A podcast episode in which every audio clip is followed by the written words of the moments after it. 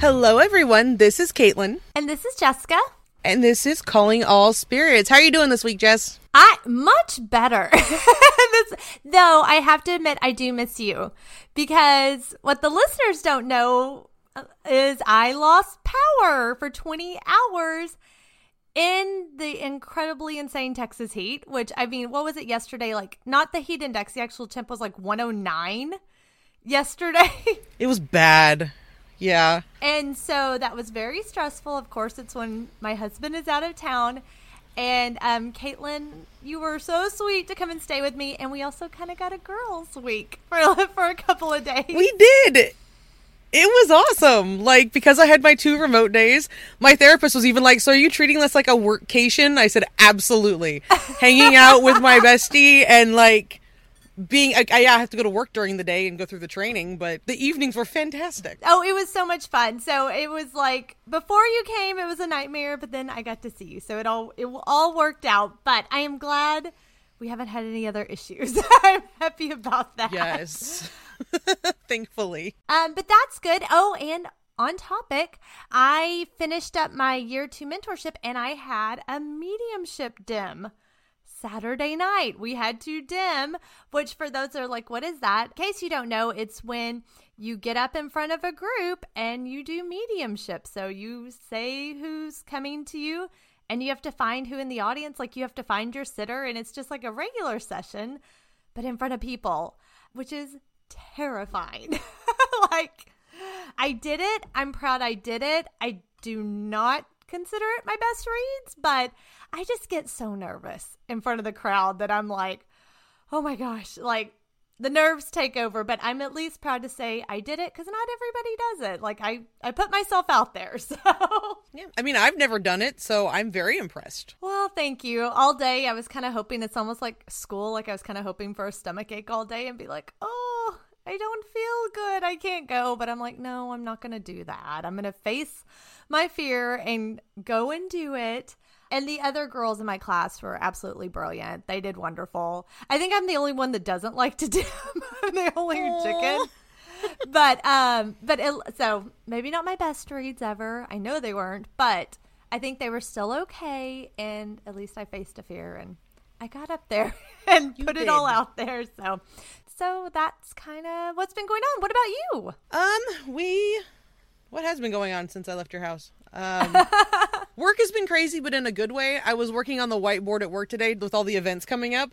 That board has Uh-huh. been blank since like April because of the Texas heat, and then like all of a sudden, because we're going into September, October, November, I'm like, oh yeah, we have it's my park day. Oh yeah, we have the other thing coming up. oh yeah, shoot, I gotta add this to the thing. I literally had to erase half the board and put the other ones in because I had the dates all out of order. Oh my gosh. So you're about to get busy. I am. I am uh, gonna lose some of my weekends coming up, but it's for very good reasons that I'm excited. So Oh, very good. Well, yeah, I would think October would be very popular too. I'm even excited for September. I know it will still be hot here, but it's like you can see the light at the end of the tunnel in September. Like you know it's coming. Where in August, it's like, no, we're just gonna be miserable for a while. it is the endless, Like, relentless heat in Yes. August. When September comes, you're like, okay, it's supposed to be cold, and the world knows it's supposed to be getting colder, even though. With climate change and Texas and its relationship with the sun, it's not going to happen. But we still know it's supposed to happen, and so we hope against hope.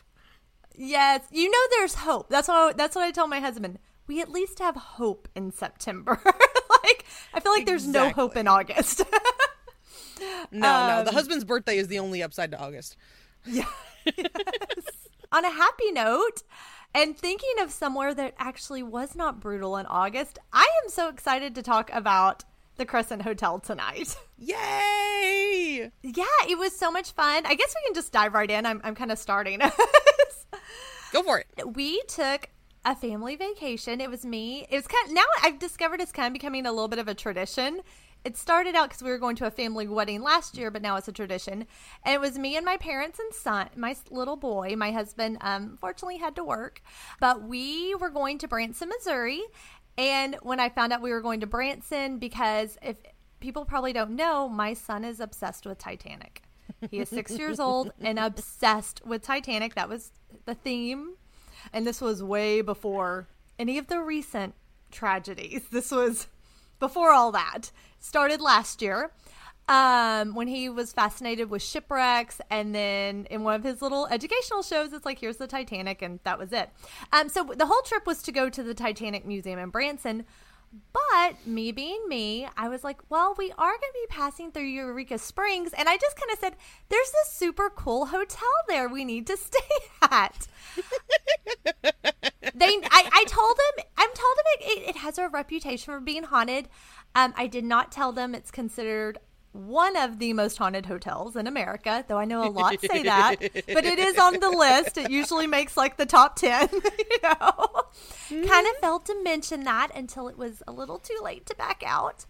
Um, I also purposely did not tell them much about this hotel at all. Um, and so we stayed there. And so I'm going to tell you about the history of the hotel, um, the ghostly happenings there, and our own experiences. So, set atop the majestic Crescent Mountain in Eureka Springs stands an iconic hotel once heralded as the finest west of the Mississippi, and it's known as the Crescent. Um, now, Caitlin, we can't just start with the hotel. So, before delving into more detail, we, we have to explore a brief history of Eureka Springs, mm-hmm. especially for listeners that may not be familiar with the area. Um, so we're going to start there. The Ozark Mountains of northwestern Arkansas are home to Eureka Springs, which is a popular tourist destination known for its spas and bathhouses that offer legendary healing waters. That's what made it famous. Now, before it became a resort town, it was inhabited by the Osage tribe, one of the earliest tribes in the area. Um, and they were there up until the early 1800s when the Treaty of Fort Clark led to the Osage tribe ceding some of their land in the Ozarks to the United States. And as we know, the story go- goes, ultimately, additional treaties led more land being surrendered, and eventually the Osage tribe was pushed to Kansas, and so they lost a lot of this land. But I wanted to talk about that they were there first. Um, now, soon after the Anglo settlers began to move in, but the area really remained sparsely populated until Dr. Jackson. I don't know that he was a real doctor. He called himself that. I mean, that's a big old question now, isn't it? It is. Um, he discovered the healing powers of the natural springs. Now, and also the article I read about the Osage tribe, they they said some claim that the Native Americans knew about the healing powers, but his history, it's kind of debatable whether it was known to be healing at that time. So, but he said it was. Have they done a chemical analysis of anything? Like if there's a lot of sulfur or some kind of mineral that people were often deficient in? Because sometimes, like the healing springs are literally just they have the minerals you're missing in your diet, and so you do feel better because you're suddenly getting the nutrition you need. That would make sense. I actually didn't look into that. It may be a Google before we're done. but regardless, Dr. Jackson began marketing the spring waters as Dr. Jackson's eye water. It apparently healed an eye ailment. Um, and it was also said that during the Civil War, he reportedly set up a hospital and used the waters and natural remedies to heal wounded soldiers. Now, in 1879, after Judge Saunders was healed of a skin disease by the spring water, he moved his family to Eureka Springs and after that, more families followed suit, and the town was officially founded in 1879. And it's, the name Eureka Springs came from the explorer Juan Ponce de Leon's exclamation of Eureka, which means I have found it, when he supposedly found the Fountain of Youth. And you know what's funny? I never put that together. Like Eureka Springs, I was like, oh, that's that, how they got the name. it's clever. I like it. It's yeah. It's weirdly clever for a historical naming. Eureka Springs quickly became one of the premier resorts of the 1880s and 1890s, attracting thousands of tourists each year. And of course, all those guests are going to need somewhere to stay, and that is where our story begins. So, former Arkansas Governor Powell Clayton had this vision for Eureka Springs and recognized the immense potential for tourism and money to flow into the city. And so he founded the Eureka Improvement Company to take advantage of the opportunity. Um, the EIC orchestrated the arrival of the Frisco Railroad to the area, which that's mm. going to help bring in people. Mm-hmm. And they also saw the need for this grand resort hotel that would be a luxurious retreat for wealthy visitors because they're trying to get in the wealthy, their friends and people they know, like, come here, settle here. bring money to the town. the company commissioned architect Isaac S. Taylor from St. Louis and specialists from Ireland to assist with the stonework. Hmm. And construction began in 1884. The luxurious hotel was completed in 1886 at a cost of $294,000, which was a lot back then, mm-hmm. and quickly became a premier destination for the elite and well to do with its lavish accommodations, stunning views, which the views of this hotel are incredible. I can vouch for them, top notch amenities, opulent ballroom, exquisite dining experiences, and they said exceptional service. And the hotel boasted heated rooms, electric lights, hydraulic elevator, a Brunswick regulation bowling alley, and pool tables. So, among other Wow, things fancy. going on. Yes, very, very fancy. In a 1901 publication, held it as the greatest resort hotel west of the Mississippi River. And it was doing really well, but in 19 and in 1902 the hotel was leased uh, to the Frisco Railroad Company. They take over. But after 16 pretty successful years, the Grand Hotel begins to struggle. Owners of the Crescent Hotel noticed a significant decrease in visitors during the winter months, which kind of that makes sense. Yeah, that makes sense. Yeah. To make up for lost revenue, the hotel began to serve as the Crescent College and Conservatory for young women during the off season. And it only functioned as a hotel in the summer month, which is pretty brilliant. So it's a college Yeah, from like it was fall, winter, and spring, and then it became a hotel again. it's genius given that you're in the mountains and people aren't, you know, traveling quite so much when it's cold outside. Exactly. So, like, yeah, no, that's genius. It really is. So the college uh, was officially opened in 1907 and it operated like we said in the fall, winter and spring and offered exceptional educational opportunities to girls from many of the surrounding states, especially Oklahoma and Texas. Which, if you know the U.S., they're close. Especially Oklahoma's like right there. It makes sense For sure. Um, however, it was very expensive and it catered to the wealthy. Naturally. So in 1909, the cost, and this is your room and board and your courses, it was 270 a year, which I did the little inflammation, uh, inflation thing, and it, which is about nine thousand dollars a year. Because college inflation has not gone up with regular inflation. College is, oh, yeah, no. I know. And at first, when I calculated that, I'm like, that's really expensive. And then I thought about what we're paying for private school. I was like, oh, no, okay. I'm looking at grad schools right now and I'm like, I need to find grant money or scholarship money because I can't afford 30 or 40K a year.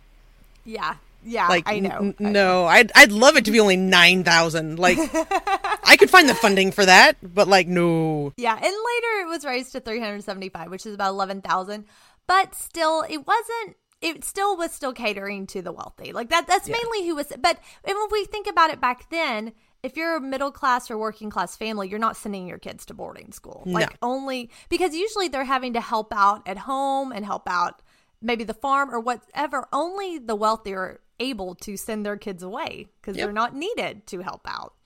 Um, many of the girls came from families that had earned their fortunes in oil, which also makes sense why they're coming from Texas and, And Oklahoma. Yeah. Yeah. that tracks. It does. College had a comprehensive curriculum, including a literary department, conservatories, and music, art, expression, domestic science, and more. And it generally had between 80 and 100 girls boarding at one time. So, I mean, that's pretty big. Yeah. All students wore uniforms that were a white Peter Thompson dress. And I looked this up. It's almost like the little sailor dresses. I mean, they're long, but that kind of like sailor collar. So that was the uniform, except for in the winter when they wore a dark blue coat and a suit with a blouse to match, which I knew you would appreciate because you've dressed up in, for um, reenactments and things before. Yep, that's my time period. time pe- Oh, yeah. exactly. Each student was required to bring their own uh, quilt, napkin ring, Bible, walking shoes, umbrella, raincoat, laundry bags, hot water bottle, and many other items. But the napkin ring, I was like, huh. That was about what I was going to ask about. Like, is that because they had a habit of walking off and they wanted you invested in the one that you brought, or what? I don't know. I um that was just in the book I read, which I'm so sorry I didn't mention this earlier. This information, most of it, not all of it, is coming from the book The Crescent Hotel with Ghost Stories by Susan Schaefer. And she used to work at the Crescent and did a lot of research. So that's where it came from. Cool. And I love this information. Yeah, very cool.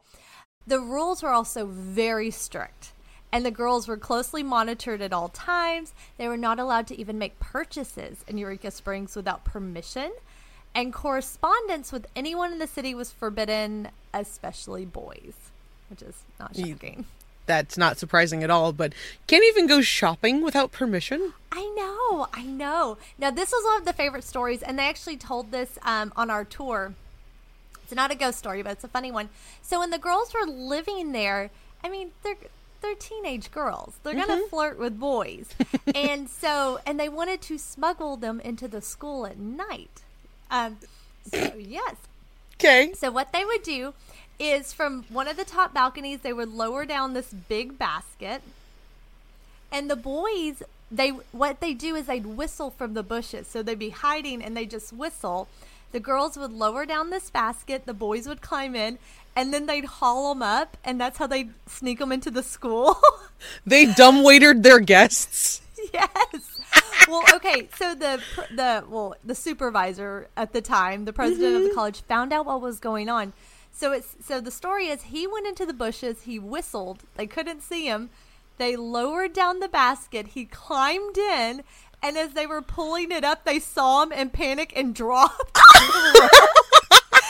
It- it- and they were like, "It did not kill him, but he did suffer some bumps and bruises." Ooh, I hope they noticed it was him very close to the ground. I know they didn't say how close. I, it had to be semi close if he survived, because that's if they're on, at the top, that's a very long fall. At the same time, like I mean, if there's if there's no moon and it's dark out, like all the way to the roof before you realize it's the supervisor. oh my god, it's I love that Ooh, story. that'd be bad. I just love it was on the ghost tour. They told us they're like he did not die. He is not a ghost. like he's okay. He is not one of the ghosts. They do Yes. not reenact this on a time loop every night at two. That would be great though. That would. Be, I mean, I don't. I'm glad he did not pass, but it would be hilarious if he did. No, like I was thinking the on par with loop. the British ghosts, how she like falls out the window every night at midnight. That would be pretty brilliant. That'd be Um, hilarious. but, but he survived. Now, the school operated from roughly 1907 till 1934. It kind of closed occasionally over the years, but in 1934, it closed its doors for good. And now we're going to get into the, I feel like the more legendary story of the Crescent, um, which is the Baker Hospital. And this is the story I feel like everybody knows. But it's interesting. It was only three years of this hotel's life, but we'll see why it's so, why it why it still is talked about. I mean, So if you're going to talk about creepy places, an old hospital is going to outrank an old hotel when it comes to the creepy factor. So I'm not surprised, but also like, wow. Yes, and this was the part I failed to mention to my parents. Um, I think till we were already like headed there. That oh, by the or at least until we had already made reservations. Like, by the way, this was a hospital. FYI, it's fine. You're a terrible We're fine. daughter. That's hilarious. I know. My mom doesn't mind it as much. My dad is like, what? But we'll talk about what happened to him. But yes. So in 1937, Norman Baker acquired the Crescent Hotel and transformed it into the infamous cancer cure-all Baker Hospital. Now, a little bit about him. Norman Baker was born in Muscatine, Iowa in 1882 and is known for being an entrepreneur, an inventor, radio personality, and a con man. He is not a nice man. So, after he dropped out of high school, Norman began his career as a vaudeville performer. He was a magician, he was a hypno- hypnotist. This should be a red flag right here. I mean, he started out on the stage. He formed his own traveling troupe that included a mind reader, and they toured around the United States entertaining crowds for about 10 years. Uh, Yeah, exactly. Okay, in 1914, Baker returned home to Muscatine and gained fame and fortune with the invention of his patented air calliaphone, which was a portable organ run by air pressure that could be heard from a quarter of a mile away. This thing was very loud. And if you're sitting there saying, What is this? you have heard it before. It, it was used, it became very popular to be used for carnivals for circuses, outdoor entertainment. So if you think of that old fashioned, creepy carnival circus music, that's from the Calliaphone. That's what produced it. Later, he expanded his business to include a mail order service, selling everything from overalls to coffee, and even promoted an art correspondence school, though he literally admitted he didn't know anything about painting. Like, but, Dude. you know. Oh, it, it's just this is like tame. This is nothing. I so know, far. but still. I know. Um, in 1925, Baker convinced the Chamber of Commerce to sponsor his radio station, KTNT, which focused on rural and small town issues, and it became super popular across the United States. Um, it's interesting the KTNT stood for Know the Naked Truth. So, the irony yeah, hurts. Exactly. Yep. The daily lineup included live music, agricultural reports, and of course, Baker's own colorful broadcast of whatever he wanted to talk about. Um, and Baker even supported Herbert Hoover in the 1928 presidential race and had a meeting with him after his election. So, I mean, we think of him as like a crazy person now, but he wasn't considered that at the time. He was really popular. He even um, had thought about running for governor of Iowa. So, I mean, people are looking to him as someone to listen to and to follow. They have no idea. I mean, he was when, when they're mid con, everyone loves them. That's why it's working. Exactly, exactly. In 1929, Norman Baker claimed to have found a cure for cancer and denounced the American Medical Association like he's calling them out. He has found the cure. Despite lacking any medical training, you didn't miss that in his bio, he had none. Hmm. He established the Baker Institute in Muscatine, a 100 bed hospital primarily staffed by chiropractors and osteopaths and just random other people that did not have medical degrees. I mean, I love my chiropractor. They keep my headaches at bay, but that's not the same thing as a cure for cancer. exactly. Yeah, we're not knocking them, but they're they're not curing cancer. They don't have this cure all. And he made these grand promises of curing cancer and provided his own medical advice and medication, which we're, we're going to talk about. Additionally, he spoke out against practices like using aluminum pots and pans, fluoridating water, and vaccinations, among other things. So it's kind of Oh my god, I know these people. yeah, so he's he's speaking out on a lot of different medical topics. Of course, the American Medical Association pressured the Federal Radio Commission to shut down Baker's radio program, which they did do in 1931, um, which led to a decline in business for him, and it ruined the hospital's reputation. Baker sued the American Medical Association, but was unsuccessful in court. He did not win. So he took off to Mexico after that in 1932 to start fresh and start over. He resumed his radio program and once again began promoting his alleged cure for cancer. He wasn't giving up on it. Now, in July of 1937, Norman Baker purchased the Crescent Hotel for his new cancer cure all hospital. And the local Chamber of Commerce, Bank of Eureka Springs, and even the newspaper there all were actually excited about this and hoped that this ac- acquisition would revitalize the town because he's well known and he's coming to town. Um, he immediately began extensive renovations to convert the Grand Hotel into his cancer cure clinic, which involved painting almost everything lavender or purple. What? He had, the, yeah, he had a peculiar obsession with this color. He drove a lavender car. He wore white linen suits with lavender silk shirts and ties. He even wrote on lavender stationery. The drinking glasses at the hospital also had Baker Hospital painted on them in lavender. It's kind of bizarre. Um, wow. Y- Yes. He even converted the governor's suite into his personal office. And of course, he painted that lavender too. They even said like the blinds were painted lavender. Like it was everywhere. Why? And so far, I've read about him, but I have, I'm not saying it's not out there. I have not found why he was obsessed with it. it may, if you know, or if you've read it or found it somewhere, I would love to know. I don't even think they told us that on the tour. They just said he was obsessed with it. I mean, sometimes you just like a color, but like, That's true. And that may have been it. Baker, so the governor's suite he um, converted into his personal office. It was really bizarre. It contained two machine guns mounted on the wall, and it was surrounded by bulletproof glass. And honestly, this was really just for a dramatic effect because he claimed the American Medical Association was coming after him since he had found the cure for cancer. Like they were going to be coming to get him. They're not coming to get him, especially because he didn't find a cure. But it was like, I've got my machine guns. I'm behind bulletproof glass. Like I'm ready for them. It's he's, he's crazy. He's crazy. I mean, I know those people, too. yet. Yeah. And even his desk was super unique. It was made out of black walnut and it had eight angles, six separate pieces. So it's almost like in a circle. And it was situated in the center of the room. Um, on a and there was a swivel chair and there's this like this small cubby hole like entrance to get into it. It's just bizarre, but was so cool. Today, three pieces of the desk are still at the Crescent Hotel and they're in the lobby. Ooh. They don't they said the others disappeared in the 80s. I don't know what happened, but it's cool you can still see Yeah. a part of his desk. And to top off his new hospital, he placed one of his famous air calliaphones on the roof to play for his patients. So you're in this creepy hospital, and we're about to tell about what's happening inside. And to soothe you, he's playing creepy carnival circus music from the roof. I can just imagine walking in the woods nearby hearing Yeah. circus music. Yeah, think it's like the ultimate horror movie. Like It- it's a horror movie. so much no. No, it's terrifying.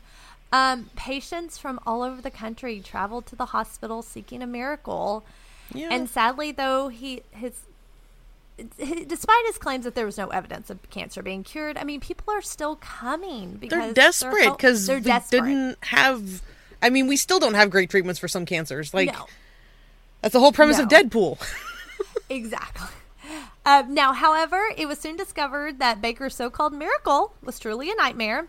So this cure he's been talking about for years and going on and on about, it's actually a blend of various ingredients including ground watermelon seeds, brown corn silk, red clover, glycerin, water, peppermint, and carbolic acid. That's his cure-all. Uh, it's awful. Is And it to be con- taken internally? No, they injected it into the patients. Usually, You don't inject cancer- carbolic acid into your veins.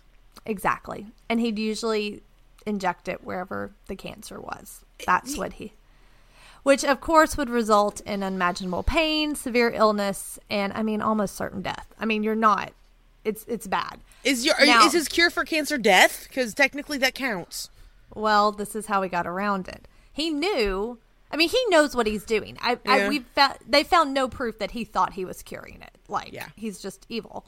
Um, but he knew he couldn't have patients dying at his cure-all hospital. That's not going to look good. So h what he would do is, while his patients could still kind of function or walk, he would send them away, telling them they were on the road to recovery or they're even cured, only for them to pass away at home. But it's I not need more his wine. hospital. Yeah, yeah, it's bad. Wonder why this place is haunted. And uh, to make it worse, those that were too ill to leave, they were relocated to an annex of the hotel and kind of hidden away so they wouldn't be in contact with the other patients. And when they died, they were discreetly transported to a temporary morgue below the hotel. And it was done at night so nobody would see it. And that's going to play into the ghost stories. So if you're wondering about the ghost stories, remember that. Yeah. Remember that. Now, he does get caught. There's part of the good news. He gets caught. Uh, Yay! because in, yeah, because in Eureka Springs, rumors are beginning to circulate about what's happening at this hotel. Yeah, this is not a subtle con. You cannot get away with it forever when everyone dies. Yes. And even locals started like warning new patients don't go, like, do not go up there to seek help. You hear the music, go the other way. exactly. And and they were trying they wanted to figure out a way to shut down the clinic, but it's like how do you catch him?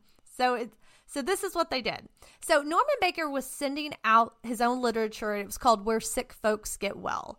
And it was going around the United States touting his amazing cure for cancer and his hospital in the Ozarks. Blech. Well, in night, yeah, I know.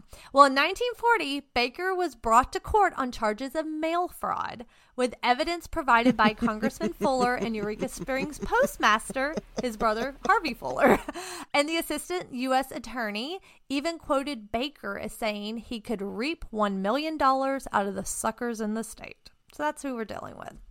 Um, Baker was found guilty of using Good. mail to defraud, very good, and sent to prison at the federal penitentiary in Leavenworth from 1941 to 1944 and fined $4,000. But still, that's all he gets. Is that I guess because they just got him on mail fraud. It's not like they're getting Yeah, they didn't get him on murder or uh, manslaughter or Yeah. anything. That's it. Um, so after serving time in prison, I'd love to tell you that he go, falls into poverty, but um, he doesn't. He actually gets out. He attempts to reopen his first clinic, his first cancer hospital, but he is unsuccessful. Good. I mean, this man won't give up. So then he relocates to Florida and spent the remainder of his life aboard his three story yacht that was once owned by Jay Gould. Yeah, he still had a bunch of money. Yeah. There's not enough wine in this box. No, but in 1958, he did fall seriously ill. He was advised to see a doctor, but he actually claimed he didn't believe in them. And ironically, Norman Baker would die of cirrhosis and liver cancer. oh, good. It was cancer. in the end. Yep, did him in in the end. Dang. After the hospital, I mean, it's just crazy. And, and we spent a lot of time on that because, I mean, it makes sense. This is what's going to Mm-hmm. play into a lot of the stories. There's a lot of pain, agony, and energy left in that building, specifically due to his three years there. Exactly. I always thought he was there for like years. I was shocked it was three and that was it. But I mean, he did enough damage in those three More than enough. for a lifetime. Um, now, after this horrible Hospital of Horrors closes, it's the hotel set vacant for six years, which I can't imagine that energy. Like this place is just sitting. Yeah, the liminal space alone would be unsettling. You add Yeah. its history and the angstiness of teenagers, and Yeah. Wow. And what's just happened, and then it's all gone. yeah, But in 1946, four Chicago businessmen, um, including a man named Dwight Nichols, purchased the hotel and initiated a period of extensive renovations and changes. They set out to restore the Crescent to its former glory, beginning with the removal of all the lavender paint. Started getting rid of all that, which I love. that is fantastic. Step Mm. one: remove all evidence he was here. Yes. Though I have been told, and I can kind of see it in my pictures, I didn't notice it when I was there, that there's still some left on the chimneys. And when I went back and looked at my pictures, I'm like, oh, you can see it still looks kind of lavender. So I think there's Hold a up, little he bit painted left. the chimneys purple. everything. Like everything. I, I don't know if like the whole outside, but it was like, it sounds like anything he could paint, he painted lavender. I mean, this man was a psychopath. Like, he's, he's That's psycho. so bizarre. He's so like I like black and purple, but my house is not decorated in all black and purple. Mm-mm. Of course, No, I also don't have his funding. If I had that kind of money, my house would look very different anyway.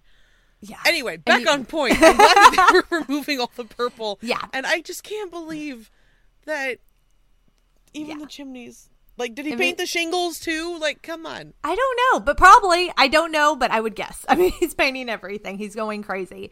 Now, the new owners collaborated with the Frisco Railroad to offer all inclusive vacation packages, and the hotel started thriving again.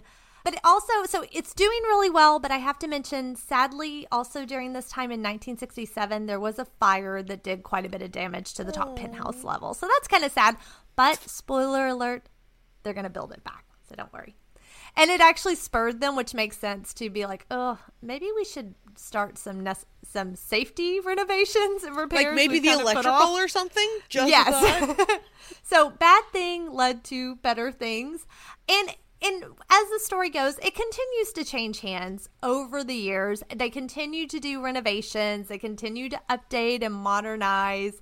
It actually escaped demolition in 1972. It was called the Crescent Heights Development Incorporated purchased the property and the original plan was to demolish the hotel. And the limestone had already been promised to a, store, a stone company in Kansas. But one of the wives convinced her husband, like, can we just restore this? Let's not tear it down. And, Right. and it survived. So, yay for that wife. Heck yeah. And they continued to restore the property and expand the facilities. And it was also in the 1970s when the first ghost stories start emerging which we'll talk about. Now, I had to include this being from Texas. During the 1980s, Willie Nelson actually held a concert in the ballroom at the Crescent Hotel. Which is so Yay! cool. It was considered more of a party for all his friends. And it was said that he didn't charge any admission, but rumors circulated that some individuals paid $100 to sneak in through the windows to watch it. What? Yes. And then he returned in 1985 for another concert at the Crescent, which again, free admission, but he, I love, you'll love this. He encouraged donations or gifts that were locally crafted or homegrown. Oh, cool. Which is so cool. And then by his third concert, they had outgrown the Crescent Ballroom, so it, it had to be.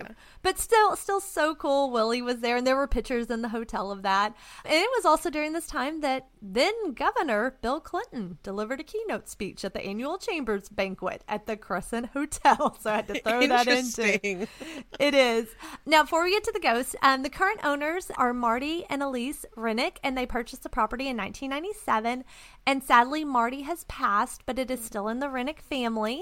And they took ownership. It's interesting. They were initially drawn not to the hotel, but to Eureka Springs because of their extensive background in antiquing. And they focused on um, large music boxes and musical clocks and merry-go-rounds, organs, Uh huh.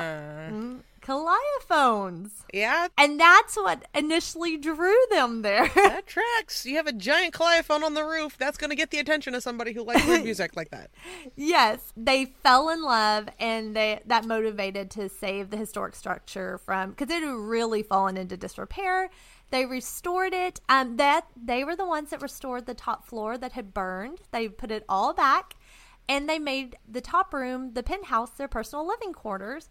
And Elise still lives there today. We didn't know that, but they're like the owner still lives in the penthouse there today, which is really cool. Very like, cool. Yeah. I know she lives in the hotel. Heck yeah, that's awesome. It is very cool. And they were the ones that actually added like the new moon spa and salon and they updated the rooms and so they're still running it today.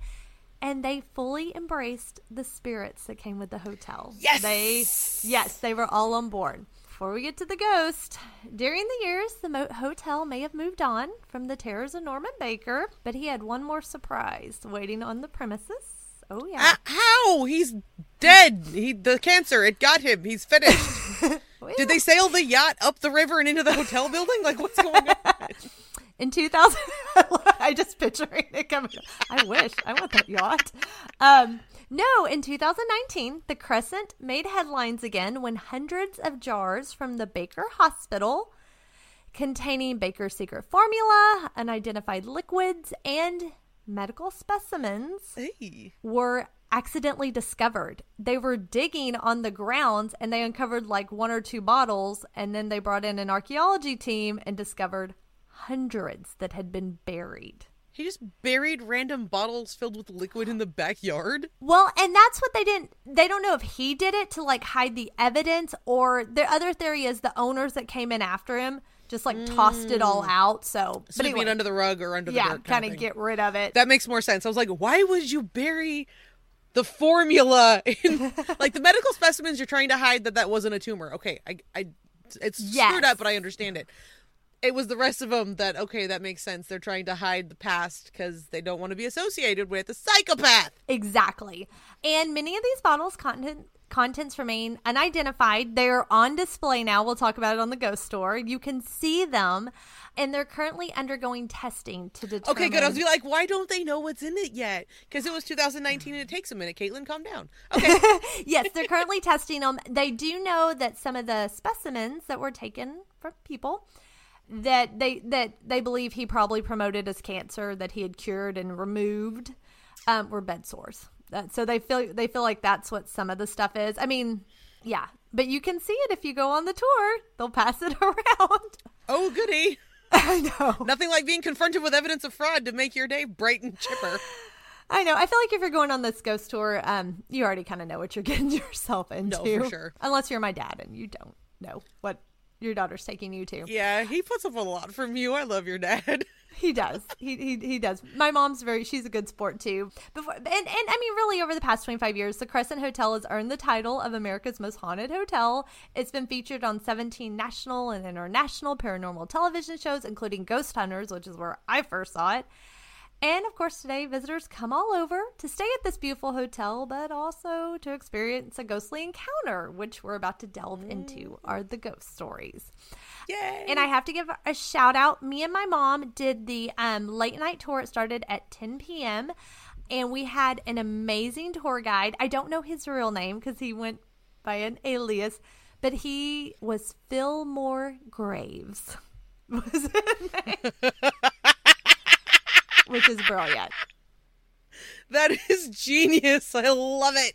So if you're listening, I wish I knew your real name to like give you a shout out, but he was amazing. He he was so good. He was so knowledgeable. If you're planning on going to the hotel, request him as your tour guide. Apparently, Mhm. I'm sure they will know who it is. And he was originally from Texas, which was kind of cool. Kind of a cool connection, but he was super knowledgeable and gave an excellent ghost tour. And so a lot of these stories are the famous stories, but things he told us as well. Now, I told you the first ghost story started in the 1970s. And they started with the owner, Bob Fagan, who was one of the owners. And they actually came out, he was doing an interview for the Christian Science Monitor. And that interview was later sold to the National Enquirer. what? Yeah, he was not happy about it. Um, and the article was ta- called Ghost Haunt Hotel Guests. And in the interview, he talked about the apparitions and he gave his two personal stories. He said it was both during off season when the hotel was closed. Um, but the first one was he was in the lobby and on the staircase, he saw a man dressed in black and wearing a white shirt.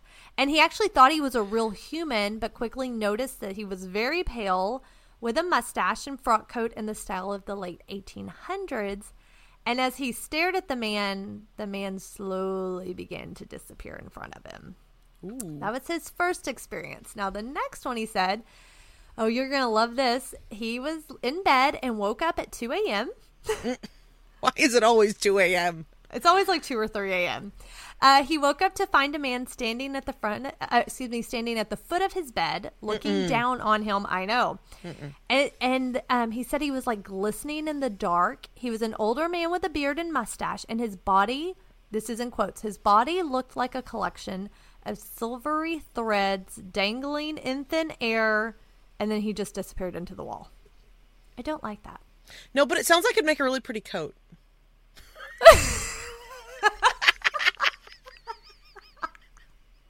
You're like, it sounds pretty, and I'm like, no, no. The fact that he's staring down at you from the foot of the bed, hard pass, do not bother me in my sleep. I will be angry with you forever.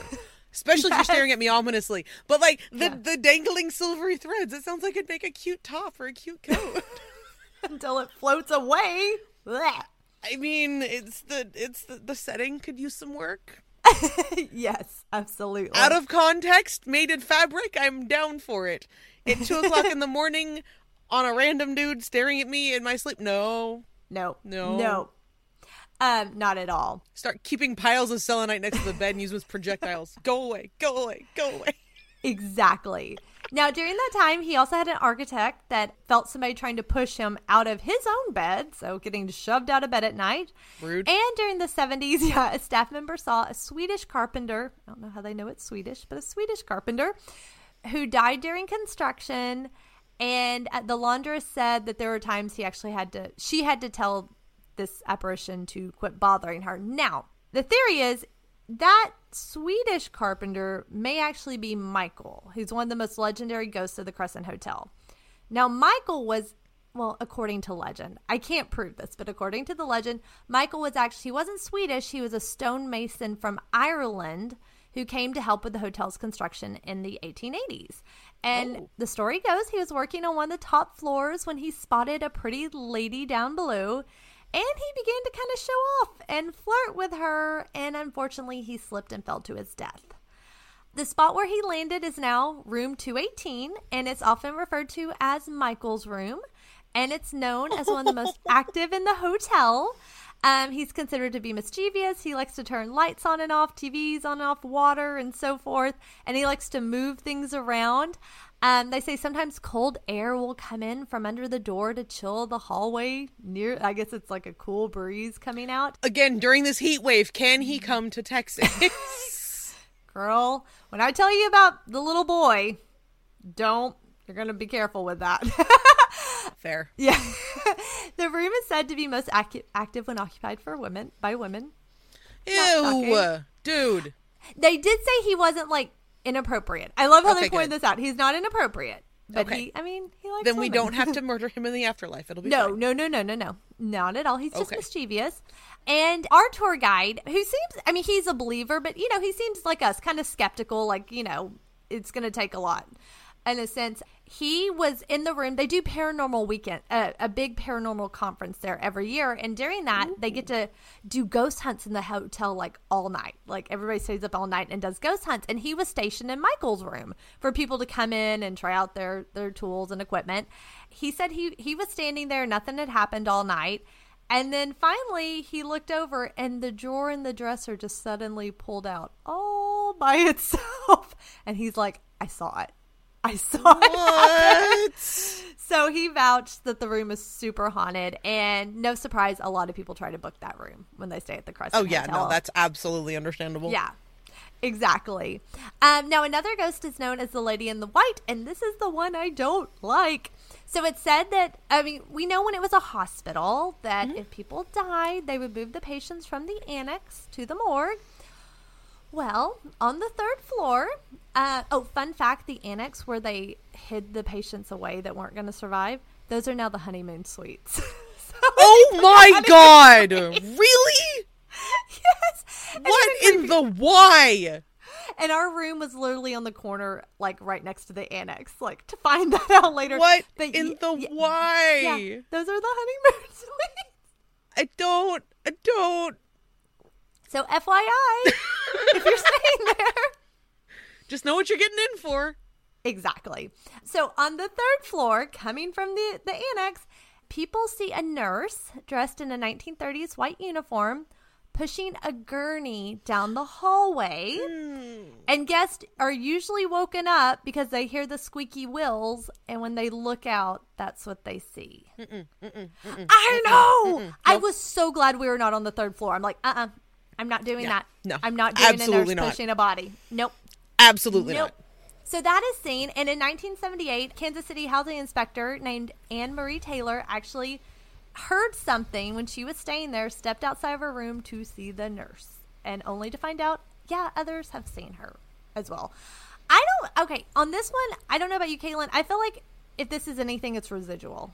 Like, Yeah. I think it could just be the same thing just happening over It's on a and loop, over. yeah. I think it's on a loop. But still, I don't want to see that loop. I don't want to be a part of that loop.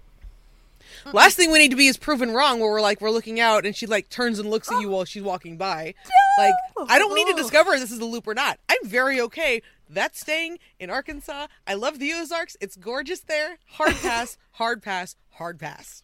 Exactly. Oh, I was when I found out that I'm like, I'm so glad I didn't book the third floor. I think your dad might Thank have you. never forgiven you if you'd ended up on the third I, floor. I wouldn't have told him. I wouldn't have told him till we were checking out like that. No. Given what happens to him, he'd have been the one who saw her.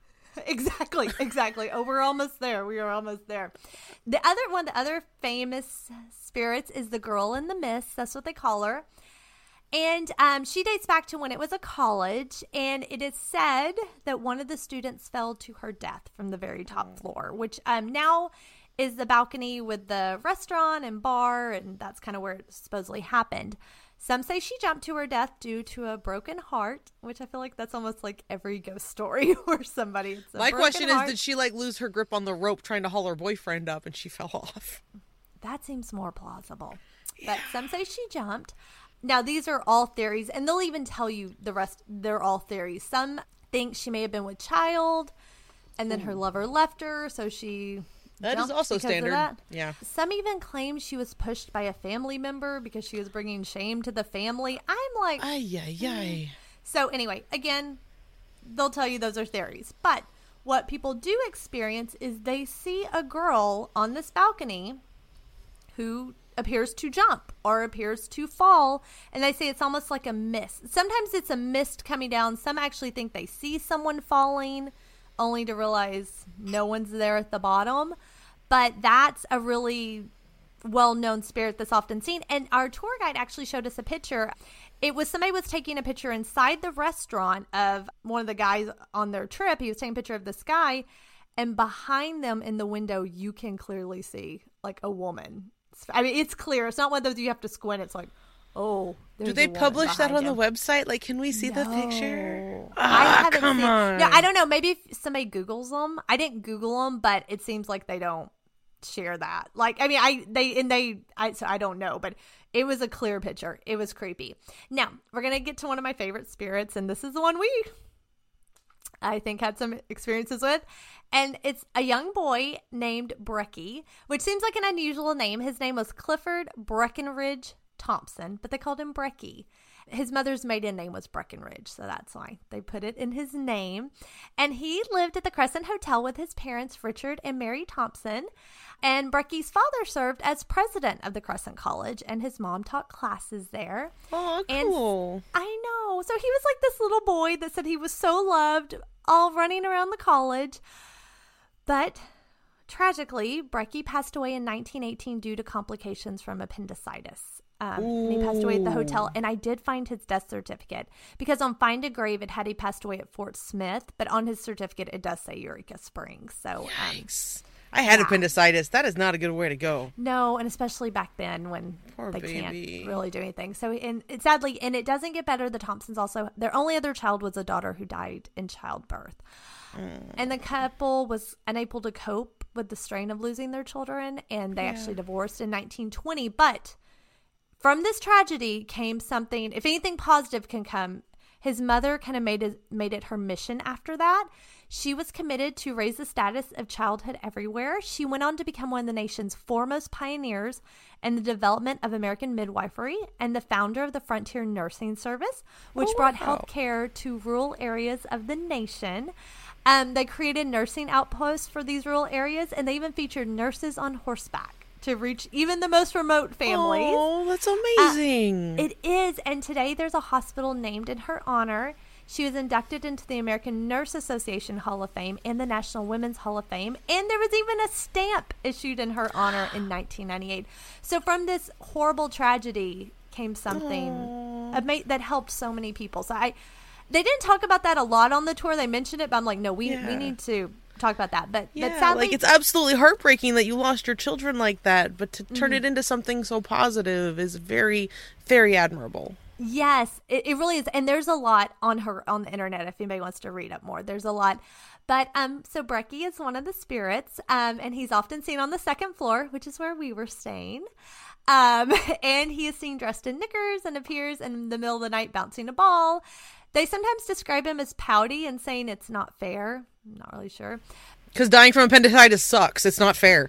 I was saying that when I was in the hospital. yes, I, I, I, guess in my mind, I know they can, you know, move on like they're not stuck. But maybe that's it. Maybe that's just kind of replaying. And it's said that when children are around, he becomes more active. Hmm. So I didn't know any of this when we booked our room. We booked it on the second floor mainly because we needed double beds. Yeah. And we were in our room. We were getting ready to go to the pool, and we heard something outside our door. We're like, what is that? And I was just going to open the door and peek. Um, there was a ghost tour standing right in front of our door. Literally, I opened the door. The tour guide nearly fell into the room, and they were all staring at me. And I, I just said, um, of course, my dad's looking, my mom's looking, and I go, "Is it our room?" like I was just like, because I didn't know what they were about. And she's like, "Well, it's the hallway, but yes, this is included." And I'm like And so I'm like, okay. T-. She goes, do you want to hear what it is? And I was like, yes. Yeah, might as well. I might as well. And she told me about Brecky. And I was so relieved because I was like, oh, that's awesome. And the tour group looked at me like I was a crazy person. I'm like, I, am a mama. I can deal with a little boy. We we can Valid. handle this. And my son came out, and um, he was standing there, and she's like, "Yeah, he loves children." And just instinctively I go, Thomas, it's a little friend. like I was just like, we have a buddy. I think the tour group thought I was a psychopath. and I'm just like No, that sounds know. like you. Oh, there's a little boy that wants to play. Tom, come on, let's have fun. yes. I don't know. Maybe it's the mama and me. I was like, oh, that's awesome. We can, that's so sweet. Like, yeah, not everyone has that experience with creepy ghost children. I think it's uh, it's I think it's Emma from Real Life Ghost Stories. If anyone listens to that pod, then we know very well that she would drop kick the child down the stairs. Well, some I would like if it was a creepy one, but this is Yeah. like just a cute little boy. I'm he's like, just playing we are with his fine. ball. He's bored. He's annoyed. He died from appendicitis. It's fine. Yeah. So no, I would. I think I was just so relieved it wasn't a creepy nurse or doctor or something. I'm like, right? oh, Given the alternative floors, you Yes. definitely got the good one. yes. I'm like, we can do this. We we can hang We out can with, with Brecky. kid. Hardcore. Yeah. Yeah. Oh yeah. No, I was like very and so um and then after that I will say that um about four other ghost tours stopped at our door. At one point we couldn't get back to our hotel because the ghost tour was in front of our room. I'm like, okay, well, our room is haunted. Like clearly. Yeah, you So- didn't give us a, a lot of spoilers, but I remember you sharing that with us, and I still maintain that you should have looked to the empty space next to you and been like, "She needs to get through. Can we get by?" exactly. Exactly. oh my gosh. I took a picture of one of the ghost tours, so I'll I'll we'll include it in the on social media and stuff. So that was Brecky. The other ghost was, or there's a bunch, but one of the other ones was Theodora. She, uh, they believe she worked at the hospital. They're not exactly sure who she is, but they believe she was a nurse. Her room is 419, and she's often seen in this room in the hallway outside. She usually appears as a full body apparition who, and it looks like she's having trouble getting into her room, like finding her key. And when people approach her to help her, she just disappears in front of them. Um, it's also said that Theodora is very neat and organized and will often tidy up the rooms. And she's even been known to pack people's bags. if she's not happy, she'll just pack up your bags for you. Um, but you can stay in her room, and there's even a picture of her like above, or what they think she looks like. It's, it's kind of what they imagine from descriptions. There's a picture of her, and it's of course it's another one that's considered the most haunted. I will tell you, I am spoiler alert. I didn't get a lot of feelings like I thought I would, except for around her room, and it felt uncomfortable. Really? I'm not gonna lie. I w- that was the only place I was like. Ugh. It just felt really heavy. Like it felt like, okay, I feel something here. I'm not sure what, but it felt very heavy in that area. Yeah. Now, the person you would think you, you would see all over the hotel, Dr. Baker, yeah. not much. He's very rarely seen. It's only on occasions. They said they just kind of witness him on the staircase. Sometimes they say even looks confused, but he's very rarely seen in the hotel. So that's, which is good. We don't need him there. He needs to go away. I'm wondering why he's confused. Part of me is like, I wonder if he was trapped there, and I'm kind of here for that. Uh, yeah, I don't know. That's just what But they said that he just. if he's not seen very often, that's probably not true, maybe it's because all his purple paint is gone. right? I remember painting this. Why is it green? exactly. Where did my purple paint go?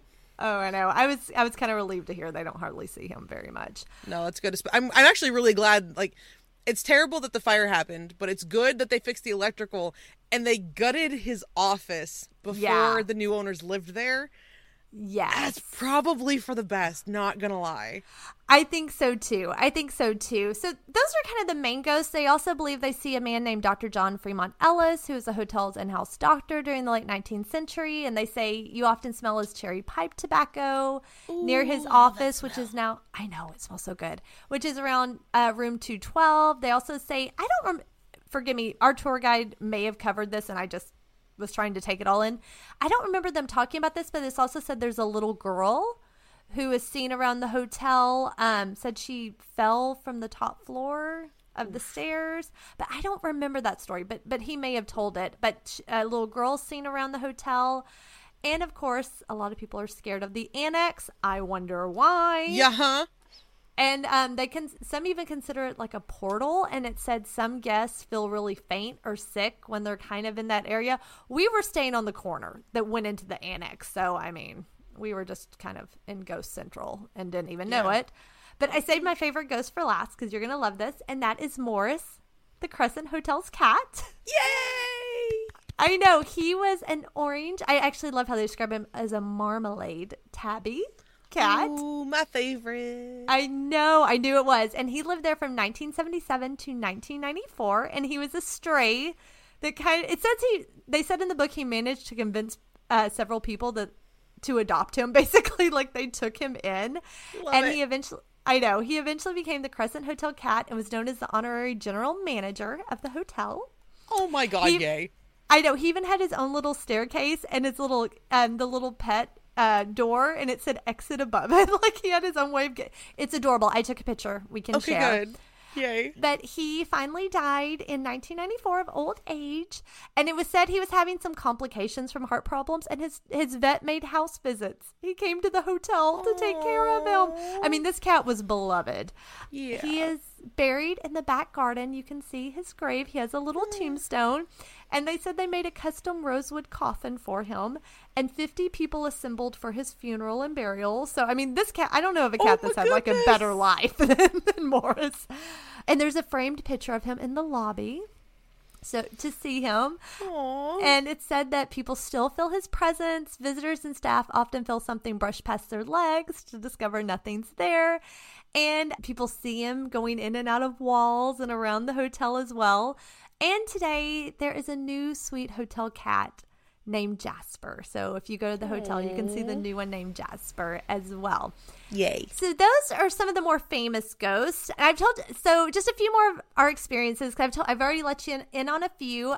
So, like I said, we booked on the second floor, so we had Brecky. I will say what's interesting because now I've taken my parents to the Myrtles, and they they like they they liked it. And um, my dad even commented it's beautiful. He didn't mind it.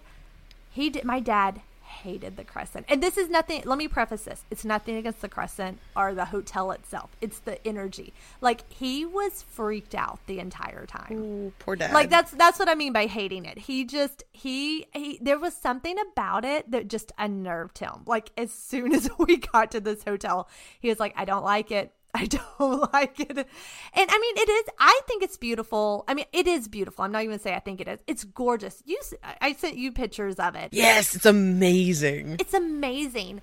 It does have a little haunted mansion vibes. I'm not Yeah. gonna lie. Like parts of it, you kind of feel like you're in the haunted mansion, but it's Yeah. gorgeous. It's and the views are stunning. Yeah, the energy weirded him out from the get go. It also didn't help. We went down to the pool, which the pool was beautiful and we enjoyed it. But as there's as my dad and son are swimming in the pool, they start playing "Near My God to Thee," or is, is that what it is? Whatever they played on the Titanic before it was it was sinking. Oh my god. So that kind of didn't help set the mood. Like that was just the music they were playing at the pool? yeah, at the pool as they were swimming. What? That's creepy. Yeah, yeah, and um, so you know that didn't help him. No. Like, he's like, "What is playing?" I'm like, "Oh, a hymn." Like, ignore it. Don't think about it. It's fine. We went. Yeah. To, we got to eat in the dining room, um, which was the big ballroom. And um, we it was only us and like one other couple in this huge room with this piano player. And the whole time he's like, "This is The Shining. We are in The Shining. This is The Shining right now." And I will say, we were there on a Monday, which I loved because it was quiet, but it was Mm-hmm. also really quiet because all the weekend traffic had left. So it was pretty. There were people there, but not Yeah. many. And so yeah, he just felt like he was in The Shining. He was waiting for like the twins to like come around the corner. Um, the whole time we were there. Um, but so he did not go on the ghost tour. Me and my mom went on the ten o'clock. It was the expert and ex- expanded ghost tour. And I would say if you can take that one, do it because it's like two hours long and you get a lot of Wow. like extra stuff. It was really good. Um, but here's the funny part. So here's his experience. So we're on the ghost tour and I'm sitting here like, do I feel anything and what's happening? So an hour after we left for the tour, the door to our hotel room opened up all the way by itself, hit the bed. I mean, these are smaller rooms, they're historic rooms, and woke my dad up. And at first he sat up and he just thought we were back from the tour. And he looked around and he didn't see us. So we got up and looked in the hallway and there was nobody around. And So this is he- why your dad was uncomfortable. exactly. And that would have been around 11 o'clock at night. Door just opens all by itself all the way. So um, that did not help his feelings on the hotel no. at all. But I will say the ghost tour was amazing. They take you all through the hotel. We got to go down into what was the temporary morgue when it was a hospital and the autopsy room. Eee. I was a little bummed because oh, shout out to Casey because she listens like every week. But Ca- when Casey went, they would actually shut the door on you in the morgue. Like you could go in there and they would shut the door and you could feel the energy. I wanted that so bad, but they didn't do it. It was more of just a photo op. Like here, we'll take your picture Oh. inside. I know. My husband thinks I'm crazy. I was like, they could turn off the lights, shut the door. I would love to just like, I just want to sit in it, feel it. But I'm probably the only psycho that would want to do that. So, I mean, wait, do you forget who your co-host is? well, that's true. You would do it with me. You would be all about it. Absolutely.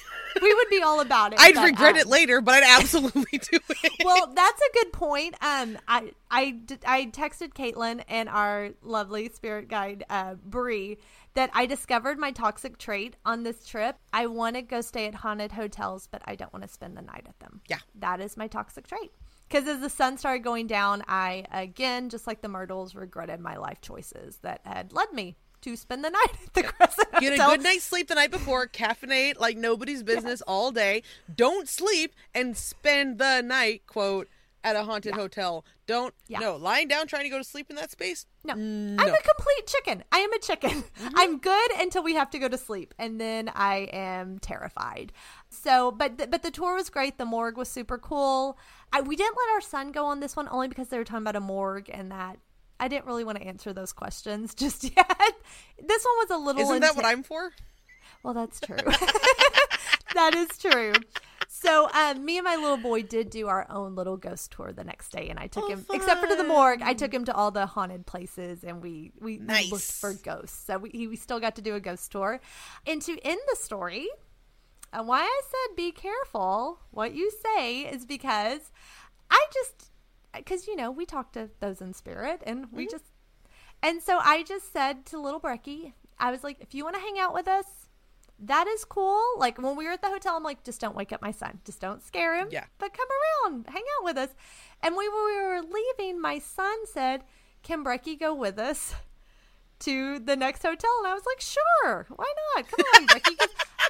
Now I know everybody has different theories. This is mm-hmm. my personal theory. I don't think spirits are stuck. I don't think they're stuck where they die. I think they can go wherever they want. They're, he's not trapped there. So, I mean, in theory, he could go anywhere he wanted to, but I wasn't thinking. I was like, yeah, sure, he can come with us. We're Join the family vacation. Come on, Join bud. it. exactly. Well, I will say when we got to our next hotel in Branson, we did have some weird things happen. Like the TV was acting up and being weird. We would lose, like my dad lost something and we tore the room apart, looked in the car, and we went to leave. It was sitting like right out on a table in front of everybody. helpful. he was helpful or he hid it. Uh, one of I the mean- two. So we just started making jokes like, did Brecky follow us home or follow us, you know? And then the last thing we got home after the trip, and I was still spending a couple of days with my parents and my son's two little cousins, one who actually, he may be four. I'm trying to think. He may be four actually right now. I should know that, but but anyway, they were spending the night, and um, my mom said she woke up. She had a horrible headache, so she wasn't really. She woke up, she got up, and was laying back down trying to go to sleep, and suddenly she heard a little boy talk in her ear, and talking, and so she opened her eyes because she thought it was one of my son's cousins. And she opened her eyes. She's like, "Where where did you go?" And she's like, "Maybe he got up to go to the restroom." So she went and looked, didn't find him. And then she's like, "Where is he?" And she went in the other room, and he was sound asleep. So, and all the boys were. So, who was the little boy talking to her? Thought it was one of your grandbabies, No. and it might not have been. So that's why I say be careful if you would say Michael come see it. But you know what? Um, maybe he was just pop. There's a lot of little boys to play with. Maybe he was like, okay, cool. I'll come play. I'll come hang out. Absolutely. And to be fair, my official stance is we all constantly hear about how ghosts create cold spaces. Yeah. And A, I want to know why they don't do that more in Texas. or B, they're doing it and it's just not I healthy know enough. it's just too hot. It's too hot. So I don't Oh, know. it is oppressive heat, but yeah. So did he follow you all the way home, or just to your I parents' don't know. house? I haven't. Knock on wood. Now I'm. Now something's gonna happen. Knock. Okay. Look at me like I'm. Ta- I'm like looking around. Like I'm looking checking. I don't know. Nothing's really happened. But he's probably back at the Crescent. Heck, he can be here and be at the Crescent. We don't know how it works. we don't know. But uh, it was weird. It was weird to have some stuff happen, like after we left. I mean, while I was there, you randomly found the dog's harness. Oh, that's right. Thank you. Thank you for reminding me about that. Yes, we my my my poor puppy his her little leg was hurt and we were trying to find her brace. You're right, and we couldn't find it anywhere. And I had been in and out of my bedroom and we knew I know and, and I walked in and it was just like in the middle of the floor. Yeah, hadn't you like vacuumed it while you were Yes. looking or something? Like the the room had been cleaned. Well, we we had vacuumed it like 2 days before and as you know we lost power so we weren't even staying there. Like we had just gotten back. Yeah. And I had been walking in and out of that room and this brace we haven't seen for a year cuz she hasn't needed it. And it was just like right there in the middle of the floor and it was like, "Okay." I was just. I still here. think he's trying to I think so too. I took it as being helpful. If that was helpful, like I, I, I it's a little weird because it's like, I know this wasn't here. I took it as being very helpful and like, thank you, thank you for getting that for us. So I, I thank you for reminding me. So I don't know. I would highly recommend staying at the Crescent Hotel. I want to go back for the paranormal weekend Yeah. so badly. I it, it it's I thought it was absolutely amazing. My mom thought it was beautiful, but um it is creepy. I'm not gonna, if you love the haunted mansion, you will also love the Crescent Hotel. I feel like, um, but it really is pretty. It, it I say that jokingly. It's not that. I mean, it's it's beautiful and spooky all at the same time. But I don't. My dad has requested that next family vacation we are not staying somewhere haunted. He has put that request out there. Next family vacation, he can pick the hotels. Yeah, but if we go somewhere close to one, I mean, how can we not? Then you can steer into your toxic trait, and you can go on the ghost tour. There you go. And stay someplace there you go. That's it. That's it. Perfect. That's what we're going to do. Solution that lets you sleep and keeps your dad from I know he you. kept threatening to go to one of the little hotels in Eureka Springs. He's like, I really just need to go stay at one of those. I'm like, it'll be fine. Oh, poor baby. But after we left is when I played him. Um, shout out to Haunted Road podcast. That's one of my favorites. They did the Crescent. I'm like, so I'll play this for you now. Let you hear all about it. Like, we've left. It's fine. You're fine. Meanwhile, he's the one who had the door open on him while he was dozing. I don't think he thinks it's fine. opened all the way up, not even like slightly ajar, like hit the Mm-hmm. bed to wake him up. I think Brecky was just coming in. He's just coming in to chill. Hello. It could be worse. It could be the nurse. That's all I got to say. It could be the nurse. Yo, and how? yeah, that that that one hundred percent. Yes. So there you go. If anybody has stayed at the Crescent, Casey, I'm talking to you again. I know you've been there. But if anybody else like has stories or anything they want to share, I would love to hear about like other people's experiences and what they've had happen. I mean, if anyone has any contacts with the Crescent and they want to bring us out Yes. to be featured for paranormal weekend, we are also down for that. Yes. Oh, and um it's not set up yet, so I don't want to say it just yet, but I met an amazing couple that was on the ghost tour and they're um they have a place that they own that is haunted and they said they would love to talk to us about it. So, I know. Yay. And um I also got the information for a paranormal investigator that's in the area. So I think it'd be really that's investigated the crescent. So there may be another. We may just have to do like haunted, like Arkansas the Ozarks, haunted Ozarks. That would be a cool episode. Okay, first of all, that would be an amazing Yes. episode or Yes. twelve. Um, and also, I think I think we may have to start taking haunted podcast ah. vacations every year to different places. I think so too. I think my dad would be relieved if he doesn't. If he's not going.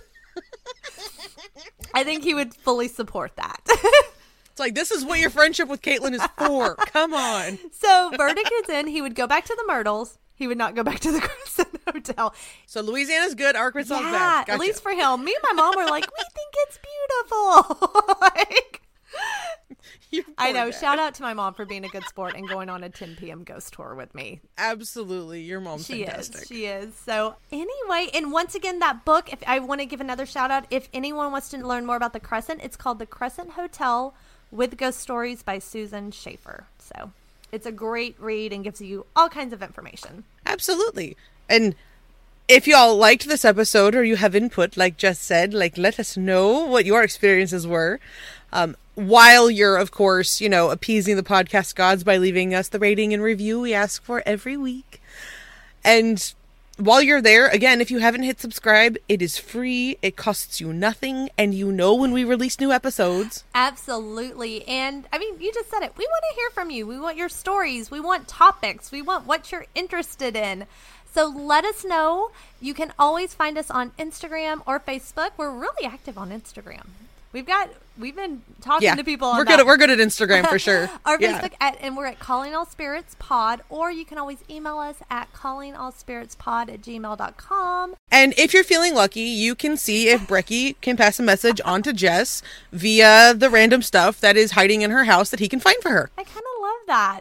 I need to clean out closets. Maybe he can pull out the stuff we need to get rid of. Help me organize. Maybe Brecky can help me purge and organize. I don't know. You might need that nurse to come out and help because she was Don't good at packing dare. people Don't up. Not the one with the gurney, the other one. Not the one with the gurney, the other one. The one that would organize No, things. The one whose room felt creepy. I didn't like that vibe. I don't want her. Don't don't put that on me, Caitlen. well, do you, uh, do you do, do you trust a small child to help you organize? I'd rather have him than creepy nurse. How about he keeps you company and does the body doubling thing while you work on it? Because otherwise, you might end up with 17 toys you didn't realize were missing from the neighbor's house, and you won't be able to find half your clothes. oh, this is true. Okay, okay, I'll do it on my own, but not the nurse. If the nurse comes to me, I'm sending her to you. I'm gonna be like, I have a friend that would love to meet you. Boop. Like we can do that. We can't even do that, but I would try. I would encourage. I would persuade. If the nurse comes here, she can attack the dishes in my kitchen. there you go. There you go. Well, we will let you know. And until next time, bye everybody. Bye.